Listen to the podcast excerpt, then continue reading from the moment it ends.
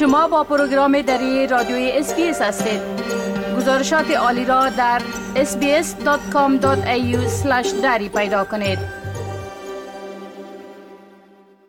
حکومت حزب کارگر در حالی که شیوه های را برای افزایش مقدار انرژی قابل تجدید در شبکه ملی برق جستجو می کند قصد خود را برای گشایش دستگاه های بادی تولید برق در آبهای ساحلی کشور اعلان کرده است. این مسئله پس از یک هفته پرشور مباحثات پارلمانی و تصویب مقننه اقلیم حکومت از طریق مجلس نمایندگان اعلان شده است. حکومت معتقد است که با تصویب این مقننه گامی برای پایان دادن به نبرد بر سر سیاست اقلیم برداشته شده است. اما پیتر داتن رهبر جناح مخالف به ناین نیوز گفته است که حکومت از در نظر گرفتن اثرات سیاستهایش بر مردم عادی چشم پوشی می کند. I, I'm really worried about families at the moment. I don't want power prices to go up, but I fear that under what the Labor Party and the Greens have put together here, we are going to see massive spikes in people's electricity prices and their gas prices at a time when they can't afford it. We're all for renewable energy and for a responsible response uh, to the environmental concerns that uh, we all have, but we've got to do it in a way that doesn't uh, turn off the lights. And we're seeing in Germany and elsewhere at the moment where there's a rationing of power. If that happens here, you'll see manufacturing close up, jobs exported offshore, and the emissions still going into the, uh, into the atmosphere. مقرنه اقلیم حکومت در اواخر هفته گذشته از طرف مجلس عوام به تصویب رسید و اینک به سنا ارسال شده و انتظار می رود که با حمایت حزب گرینز در آنجا هم تصویب شود. در این مقننه هدف کاهش 43 فیصدی انتشار گازهای گلخانه‌ای تا سال 2030 از سطح سال 2005 و رساندن انتشار خالص آنها به صفر تا سال 2050 در نظر گرفته شده است. سازمان تغییر اقلیم باید پیشرفت این کاهش را نظارت کند وزیر تغییرات اقلیم باید یک گزارش سالانه وضعیت موجود را فراهم کند و بعضی از سازمان های دولتی معذف می باشند که هنگام تصویب پروژه های بزرگ اهداف انتشار گازات را در نظر بگیرند. کریس بوون وزیر انرژی استرالیا می‌گوید که این تغییرات در سیاست تغییر اقلیم به سردرگمی های چندین ساله در استرالیا پایان خواهد داد. So, I mean, this is 20 years of climate wars we've had, 10 years of delayed dysfunction uh, that this parliament is taking big steps to end. I mean, there's a reason why the Business Council, Australian Industry Group, Australian Chamber of Commerce and Industry all called for the legislation to be passed. because they know it provides a certainty for investment. So it's not symbolic. It's, it's meaningful. Yes, there's more to do. What's next? The day after the passage through the House of Representatives, we're here doing this. Much more to do as well. آقای بوان همچنان این هفته مهم را با تلاش برای آوردن دستگاه های تولید نیروی بادی فراساحلی به استرالیا به پایان رساند. برای این دستگاه های بادی در آبهای ساحلی که استفاده از آنها در بعضی از کشورهای جهان بسیار معمول است در حال حاضر شش منطقه در استرالیا در نظر گرفته شده که از تنگه باس در نزدیکی گپسلند ویکتوریا شروع می شود. آقای بوون می گوید که دستگاه های بادی ساحلی به ایجاد فرصت های بیشتر شغل و کار کمک خواهد کرد.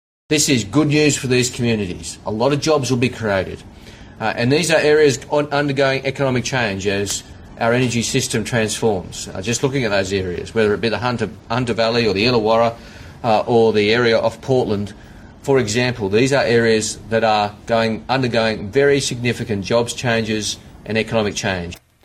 حکومت می‌گوید زمانی که لایحه اقلیم در هر دو مجلس پارلمان تصویب شود با سرمایه گذاری در بخش تولید انرژی پاک اطمینان بیشتری فراهم خواهد شد.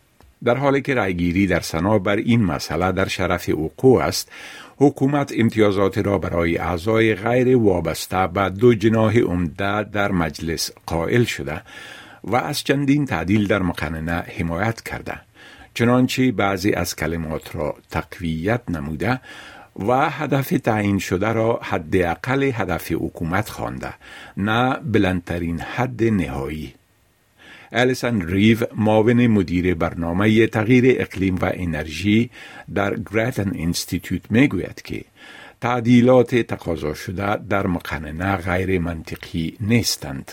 None of those were really large amendments, and I don't think they were unexpected. Most of those amendments make the bill stronger and I think particularly more transparent as well.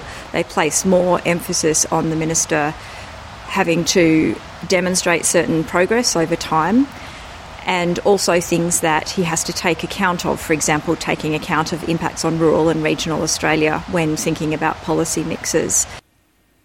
یک تعدیل حزب گرین برای من تأسیس پروژه های نو زغال سنگ و گاز رد شد.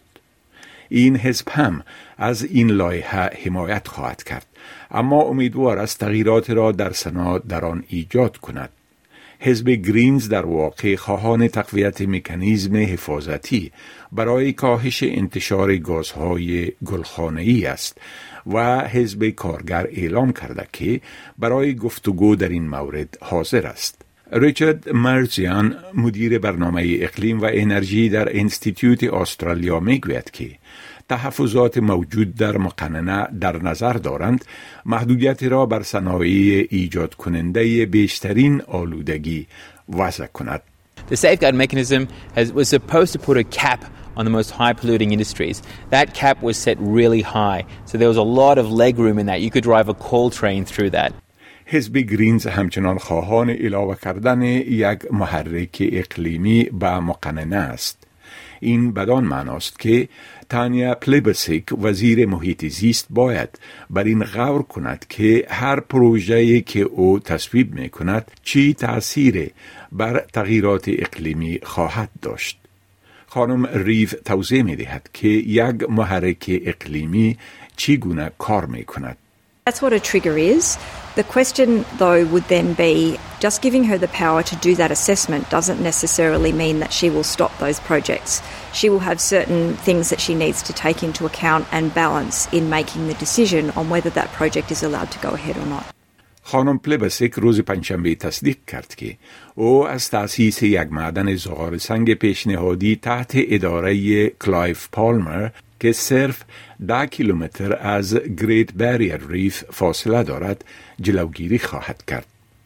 این لایحه تغییر اقلیم اکنون از جانب یک هیئت تحقیقات مجلس سنا با دقت بررسی می شود که سرنوشت بلندپروازی های اقلیمی حزب حاکم کارگر را تعیین خواهد کرد.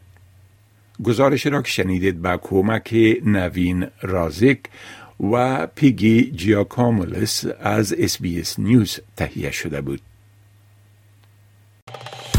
بپسندید، شریک سازید و نظر دهید. اسپیس دری را در فیسبوک تعقیب کنید.